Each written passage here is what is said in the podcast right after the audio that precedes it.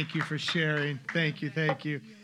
Bless you, sis. The things that we believe together, family, matter. Just like the things that we do together on mission matter.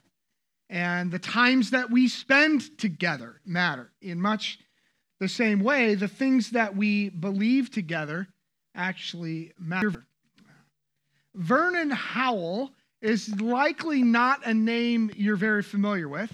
Maybe you are, and if so, boy, way to go on your American history. That's pretty impressive. But Vernon Howell was the leader of a very small offshoot cult from the Seventh-day Adventists. Vernon Howell believed that he was a prophet in the line of David, and he had gathered about 25 people around him who, at least to some extent, believed the same along with him. And in his belief that he was a prophet in the line of David, he changed his first name from Vernon to David.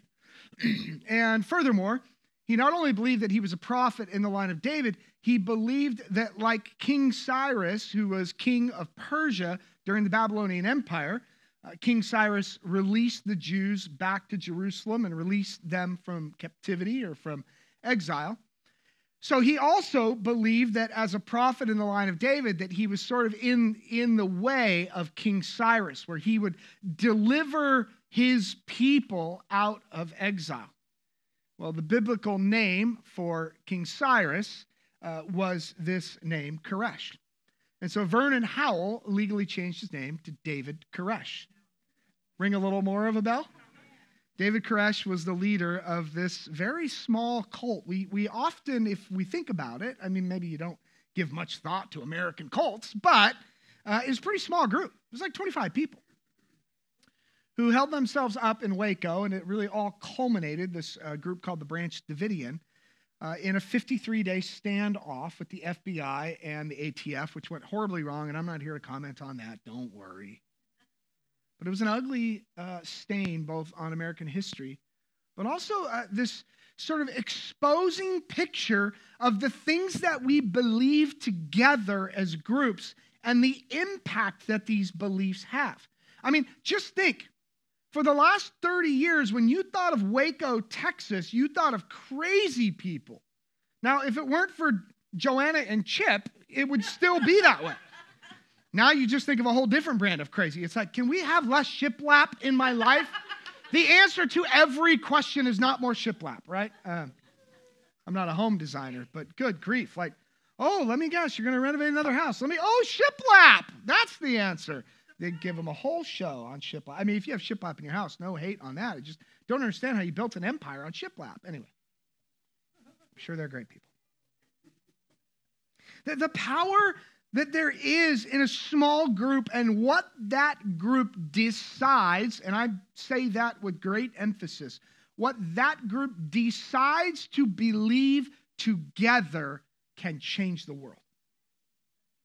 And we saw the impact that it had in the Branch Davidian and this absolute madman named David Koresh, who had a whole other laundry list of dysfunctions and ugliness that really drew that heat from law enforcement. But we hold that in juxtaposition with the things that a small group of 11 young men who were untrained and uneducated, who came back after the death of Jesus, called the disciples, and the power and the impact that the things those 11 chose to believe did to the world. The things that we believe together matter. And as we lean into part 4 of this series, Becoming Christian, we continue to explore what is it to actually become more Christian. For that, I think we go to Romans chapter 10 today. Will serve us very well in beginning to look at some of the most helpful ideas of what it is to believe together. Because you have this groupthink that happens in the Branch Davidian and other, a million other cults like it. We can name any number of names. Some of them are more recent, and I've chosen a more inflammatory name so as to not get myself in trouble if I name some other ones that you're thinking of a few of them. I can tell by the look on your face. I'm not saying their names, right? See, isn't this a fun little thing we're doing here? Doesn't it show great restraint and discipline from your friends too? Let's just talk about the other names. Can I do that? You see, part of the problem with that is then we respond to that with this overcorrection of I'm not going to believe together with anyone. I'm going to have only my own independent thought. I'm going to, and I do this in air quotes, I'm going to do my own research.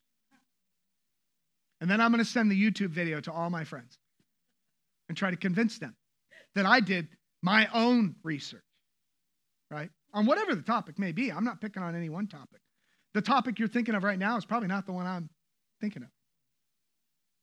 Go to Romans chapter 10, if you would, with me. And if you haven't already, scan the QR code. It'll help you out a little bit today, I think. Chapter 10, verse 1. Just a really, really quick set the stage here, and I will do this poorly and inexhaustively, so forgive me, friends. But this letter, Romans, is written to a people when Rome had been taken over, and all of the Jews who were sort of the mothers and fathers of this new Christian faith had been thrown out of Rome for 4 years. That's the context for the book of Romans, the letter to the Romans. All the Jews have been thrown out of Rome for 4 years, and all these filthy Gentiles who have also converted to Christianity have sort of taken over leadership of the local churches in Rome. And so all these little house churches all over Rome, because Constantine hadn't made it the official religion of the day just yet, so it's house churches everywhere, and they're all led by these filthy Gentiles who are uneducated and don't know anything, right? Haven't been raised in Jewish training. And then after 4 years, the Jews were allowed to come back to Rome, and they're looking around, they're going, what have you done with our beautiful faith, you unlearned people? And in that whole milieu, Paul writes the letter Romans, okay? Again, that wasn't done perfectly, and it's not everything. Go down the hole if you want to. It'll serve you well. But this is the context by which Paul writes these words. Dear brothers and sisters, the longing of my heart and my prayer to God for the people of Israel, the Jews, those who have just come back to Rome, is that they be saved, which already they're going, wait a minute. We're like God's chosen people, right?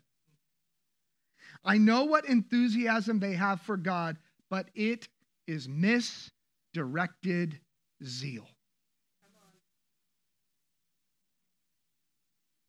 For they don't understand God's way of making people right with him.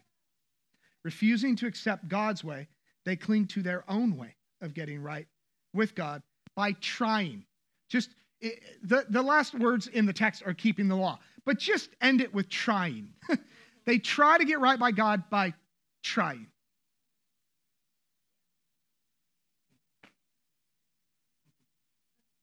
For Christ has already accomplished the purpose for which the law was given. As a result, all who believe in him are made right. All a people who believe in him are made right. Misdirected zeal, Paul writes. This is kind of a key idea, one for which religious types like me, chief among sinners, and many of you, would be wise to take careful inventory. Because I have never, ever in my life heard anybody say, you know what, I think I may have a little misdirected zeal on said topic. Right? I mean, like, have you ever said that? Have you ever heard anybody hold an opinion that they knew was wrong? It's just like, we don't hold opinions if we know they're wrong because we're sure we're always right. I mean, why? What's the point of having an opinion if you don't think it's right? I get that. And I have lots of opinions, and I'm sure they're all right until an 8-year-old proves it wrong. And I go, that 8-year-old is wiser than I am. You see, Paul's conclusion here is that misdirected zeal in the church stems from a lack of understanding of what makes people right with God. And it seems here with the Jews to whom Paul's writing this little section of the letter, The same bad theology was at play in their lives that was at play in the Branch Davidian a couple thousand years later. This idea that if I just do the right stuff, I will make me right with God. That like somehow I play some part in my rightness with God. Now, full stop, let me pause and let me just say a thing. You know our passion as a church for spiritual formation. So let me just say just this little editorial. There's a difference here in my language between rightness and wholeness. God makes us right with him by no effort of our own. Don't get the two confused.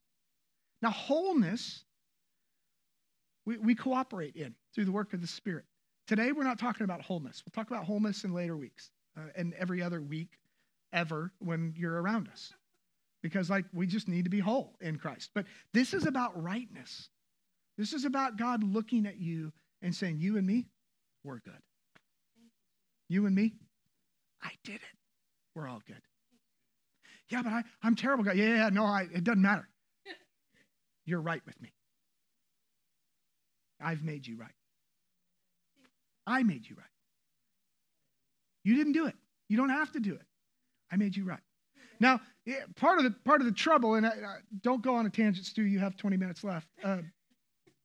The sad part about this is so many of us walk through our whole lives declaring I am right and never getting whole.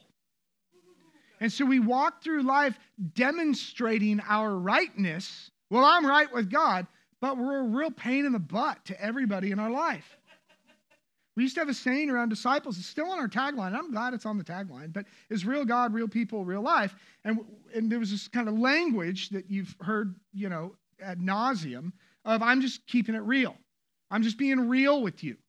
And over the years and disciples, that became, it's a bit of a pass to be an absolute jerk face to everybody because at least I'm being authentic, right? Well, I'm just being real with you. It's like, well, you're a real jerk. Like, maybe you should really attend to who you really are because you're really off-putting to really everybody. How's that feel for real, right? And that was just usually me talking to the mirror. And he's keeping it real. Oh, golly. You should try fake because maybe that would be better. I don't know. No, shouldn't try that. So bear in mind the difference between rightness and wholeness. But sometimes we get the two mixed, and not that they don't overlap, but we get them mixed up and we think, well, because I have to cooperate in my wholeness, then I've also cooperated in my rightness. And God, aren't you so lucky to have me in this equation? And he's not like off-put by that. It's not like we serve some insecure God who needs all the credit. But he's saying, you can't do anything to be right with me. And this believing this together is key because the Jews in that time actually believed that they were cooperating with their rightness. And in so doing, exhausting themselves and creating a culture of judgment. And it's like, my sin's okay because I'm right with God. Your sin is ugly and you should really fix that. Ever heard anything like that before? And it comes out in all kinds of ways. Like, if you just read this article that I read, which changed my whole mind on the issue, I'm sure you'll find the same conclusion I came to. Oh, you're having relationship trouble? Oh, difficulty raising your kids? You should just be more like me. Everything in my life is going great. Look at my kids. They turned out awesome. You should just raise your kids like I raised my kids. Have you ever, and I know the thoughts have probably crossed some of our mind. Well, we've been married X number of years. You should just have a marriage like ours. Do you have any idea the kind of burden that puts on a person? The kind of toil and just, that puts on a person? When we tell them, you should just be more like me. Or you should just be more like them. And we got talk show hosts who proclaim the name of Jesus, who say, well, if you just do X and Y, you'll have a great whatever just like me. What? That's not the gospel. The gospel is, I am right in the eyes of God because of what God did through Christ on the cross. And it's only because of my rightness with God that I would ever be motivated to pursue wholeness. That's why we pursue wholeness, because we know we're already right with God. He did the work. Paul reminds the readers then, and he reminds us now, that Christ has fulfilled the defeating life of due and introduced the joyful life of trust. This means that all that needs to be done for rightness with God was done by Christ in the life of the atheist, in the life of the angry, the transgender, the self-righteous, and all the rest of us. Christ has already completed the work on the cross necessary to make us right. Now we must cooperate with the work of the Spirit to become whole, but we are right. He goes on in verse 5. For Moses writes that the law's way of making a person right with God requires obedience to its commands. But faith's way of getting right with God says, don't say in your heart who will go up to heaven to bring Christ down to earth. And don't say who will go down to the place of dead to bring Christ back to life again. In fact, it says, the message is very close at hand, and it's on your lips, and it's in your heart. I remember in my first pastoral gig, Jen and I came back from our honeymoon and interviewed the very next day at a church to be their youth pastor. And early on in the life of that church, it was one of those experiences where you realize we're going to get great experience here and some awesome stories. And if we're not careful, some wounds as well. So we should stay just long enough to capture some great stories and then get out of here. And Jen told me early on in the life that we were very young newlyweds. And she said, I will never bring my child in this building. She told me that one day. And I was like, ooh, you're on that birth control, right, love? You're like, she said, I'm not kidding. I will never bring our child in this building. There's something going on here, and none of our children will ever step foot here. So and you all know my wife. She's not a woman to be argued with or reckoned with. And so I said, great. And then just a couple weeks later, she found out she was pregnant, which was a big surprise because we were not planning kids. I was working full-time at the church for $1,000 a month. And this was not 1943. I may look that old these days, but it was not that long ago. And so she got pregnant, and she said, you know how that works. These things come in 9 months, so you got 9 months, better find a gig. And God was very good. And our first Sunday at the next church we were on staff at, Isaac was 6 days old. That's real news. God just kind of like works that stuff out. Apparently, God doesn't want to mess with my wife either. So I'm not sure that's theologically correct, but it sure turned out to be practically correct. But they did this thing there where they brought in this out-of-town kind of speaker, evangelist guy, because they were going to revive this church through evangelism. And the whole idea was we were all going to get sent out in twos, and we're going to go knock on doors in the neighborhood. You're laughing. If you'd lived this same experience, and we're going to knock on doors in the neighborhood 2 by 2. And when the person opens the door, here was the question we were trained to ask. And the question was, if you were to die tonight, do you know where you would go? I affectionately, forgive me, I don't want to be too unhinged today, but I affectionately call this scaring the hell out of people. Yeah. And that was kind of the idea. Yeah. It's like you start with fear. If you were to die tonight, do you know where you would go? And then, then you would talk about the risk of, driving in traffic or, whatever. That's how Jesus did it, right? Yeah. Exactly. Facetiously, obviously. He says that. He's joking, people. Now, I was a young youth pastor, and I was really arrogant, and God had a lot of stuff to work out in me at that point, but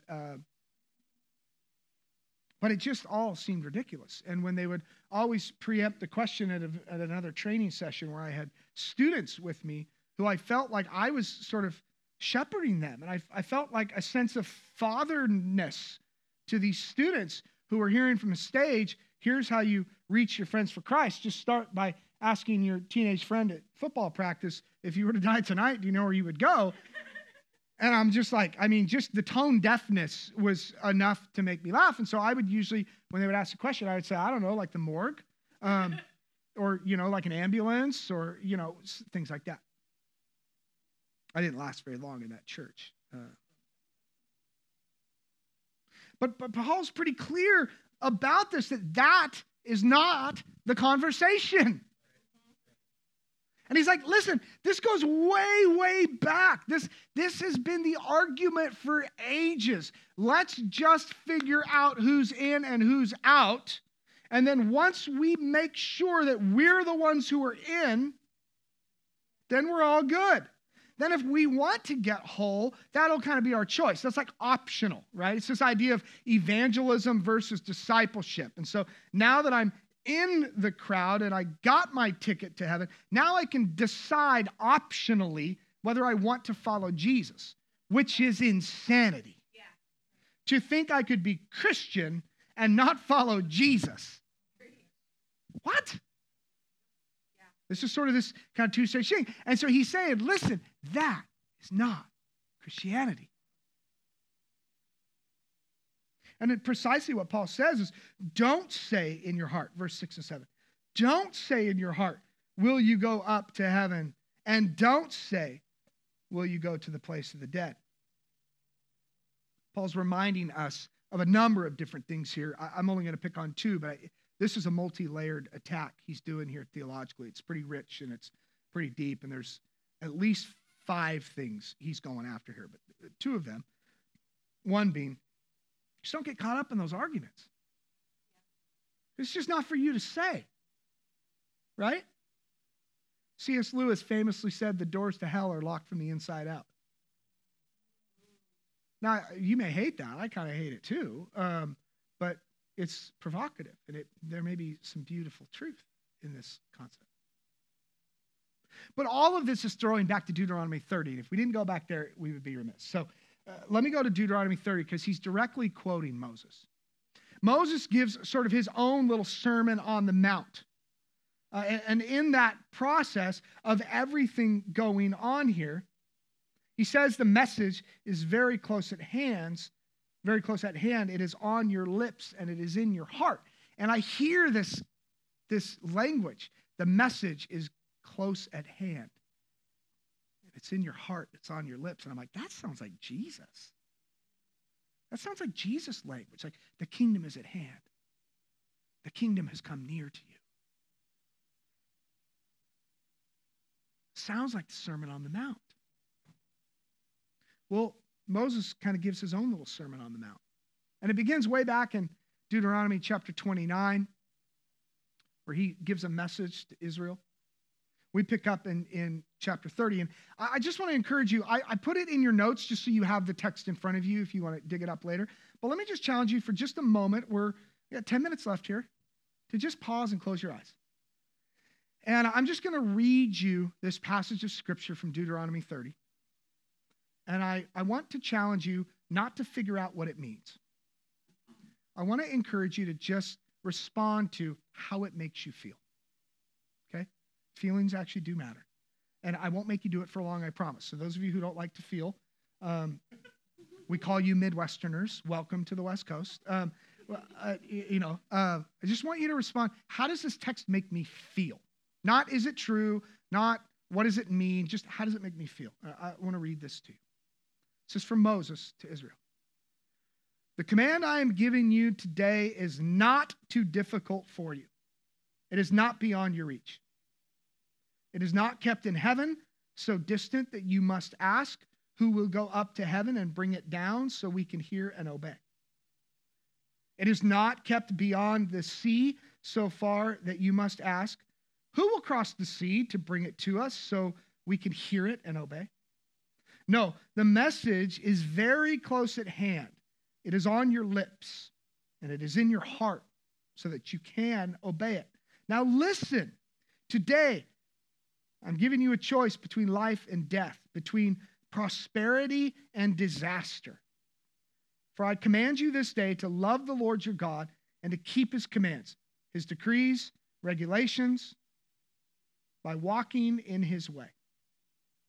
If you do this, You will live and you will multiply, and the Lord your God will bless you and the land you are about to enter and occupy. But if your heart turns away and you refuse to listen, and if you are drawn away to serve and worship other gods, then I warn you now, you will certainly be destroyed. You will not live long. You will not live a long, good life in the land you are crossing the Jordan to occupy. Today, I have given you the choice between life and death, between blessings and curses. Now, I call on heaven and earth to witness the choice you make. Oh, that you would choose life so that you and your descendants might live. You can make the choice by loving the Lord your God, obeying him, and committing yourself firmly to him. This is the key to your life.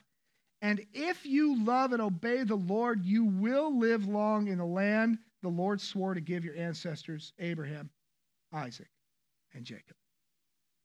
End sermon. You don't have to shout it out loud, but I'd be delighted if you did. How'd it make you feel? How does that land? Hope, really? Okay. Cool.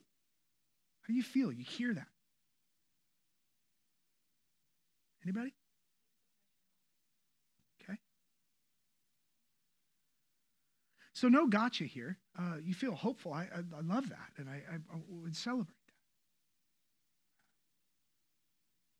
But this is not the gospel.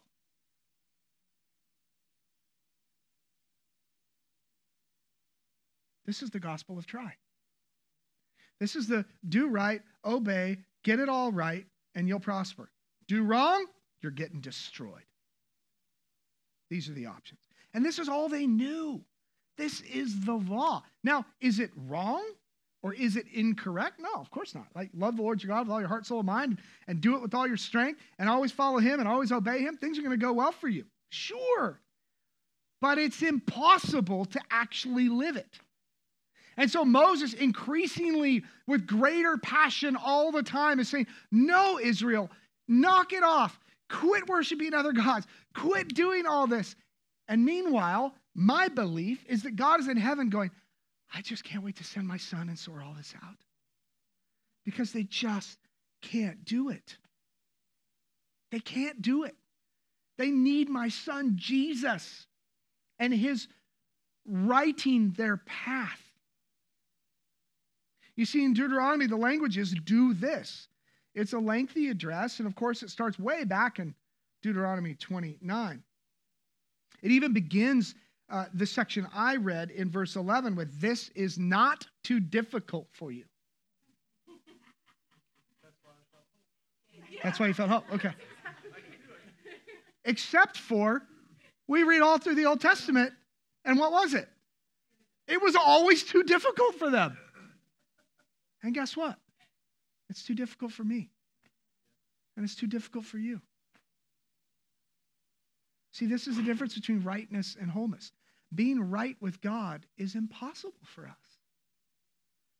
But once we're declared right through the work of Christ, we can become whole. And becoming whole is not too difficult because you have the power of the Spirit working in you. And as you're increasingly attentive to the Spirit's leading, you don't hear God speak. If you're the type who doesn't hear God speak, I don't mean this with shame and guilt. I just say this to drive home. You better be reading your Bible every day. Not that Bible is unimportant for people who hear God speak, but if you don't hear God speak on a regular basis, it's here. I don't have the book in my hand. It's right here, but like, read the scriptures. That's his voice speaking to us. So when Jesus arrives and he gives his sermon on his mount, as opposed to Moses' sermon on Moses' mount, Jesus says to them in his sermon, blessed are the poor who realize how bad they need God. That's a different kind of message. Blessed are those who hunger for what is right, not for who do what is right, but for hunger for what is right. Blessed are those who are persecuted. Blessed are those who endure things done to them. What a different gospel from the way to be right with God before, because in Christ, we're already right. The Sermon on the Mount of Christ is not about rightness, because he's like, don't worry about rightness. I'm going to make you right. Worry about wholeness, because you will be made whole when you learn humility. You will be made whole when you learn to hunger for what is right. You will be made whole when you are poor. Tita tells us all the time, don't pray that we will not be poor in Guatemala. Jesus says you'll always have the poor with us. She goes, we pray for you in your wealth because you never depend on God. Oof. She goes, please don't ever pray that we wouldn't be poor. It's a great gift to us to be poor. Pray that we would experience justice, but don't pray that we would not be poor. Wow.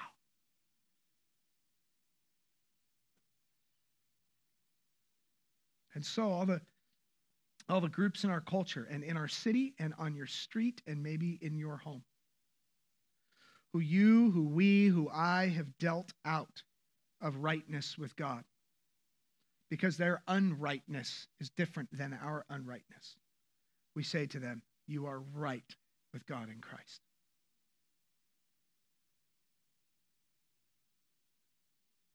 You see, they look at us and they wonder how it is that we declare ourselves right with God when we harbor anger and rage and greed and vanity and selfishness.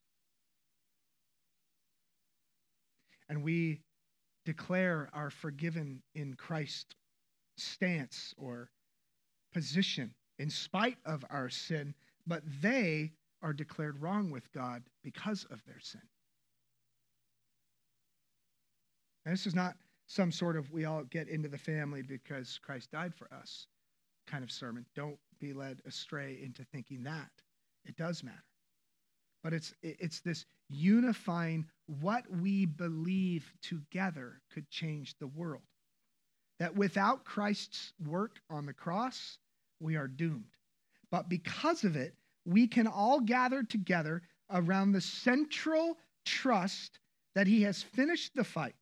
And we can now simply live together in a transforming community where we reflect the goodness and the grace of God to each other as we patiently change into the likeness of Christ. Because we declare, because we reflect, because we demonstrate, we are right in the eyes of God because of what Christ did, we can now live in a transforming community who becomes whole like Christ. So if there's one thing we all believe together, if there's one thing we all choose to say, at Disciples Church, we're going to place our faith in this.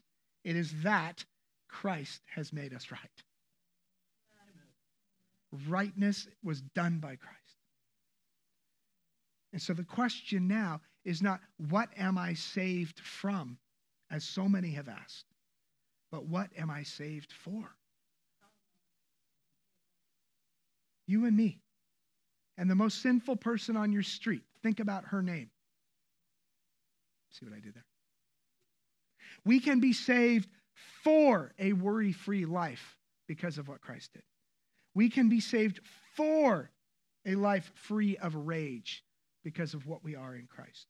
We can be saved for a life on mission because of Christ. We can be saved for contentment and joy because of what Christ did. We can be saved for generosity and selflessness because of what Christ did. And then Paul closes with these words. And with these words, I'll invite the band to join me. The message is very close at hand. It is on your lips and it is in your heart. And that message is the very message about faith that we preach. If you openly declare that Jesus is Lord, and you believe in your heart that God raised him from the dead, you will be saved. For it is by believing in your heart that you have been made right with God, and it is by openly declaring your faith that you are saved. As the scriptures tell us, anyone who trusts in him will never be disgraced. Jew and Gentile are the same in that respect.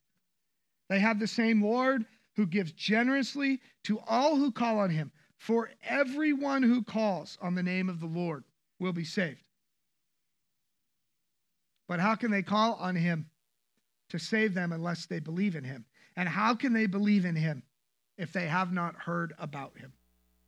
And how can they hear about him unless someone tells them?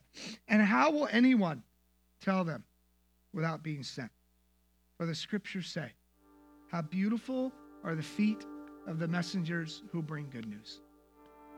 May the good news of our lives be the good news to your neighbor and to your cube mate and to your friend at work that you are right in the eyes of Christ if you believe that only he makes you right. May the Lord bless you and keep you, and may his face shine upon you. In Jesus' name, amen.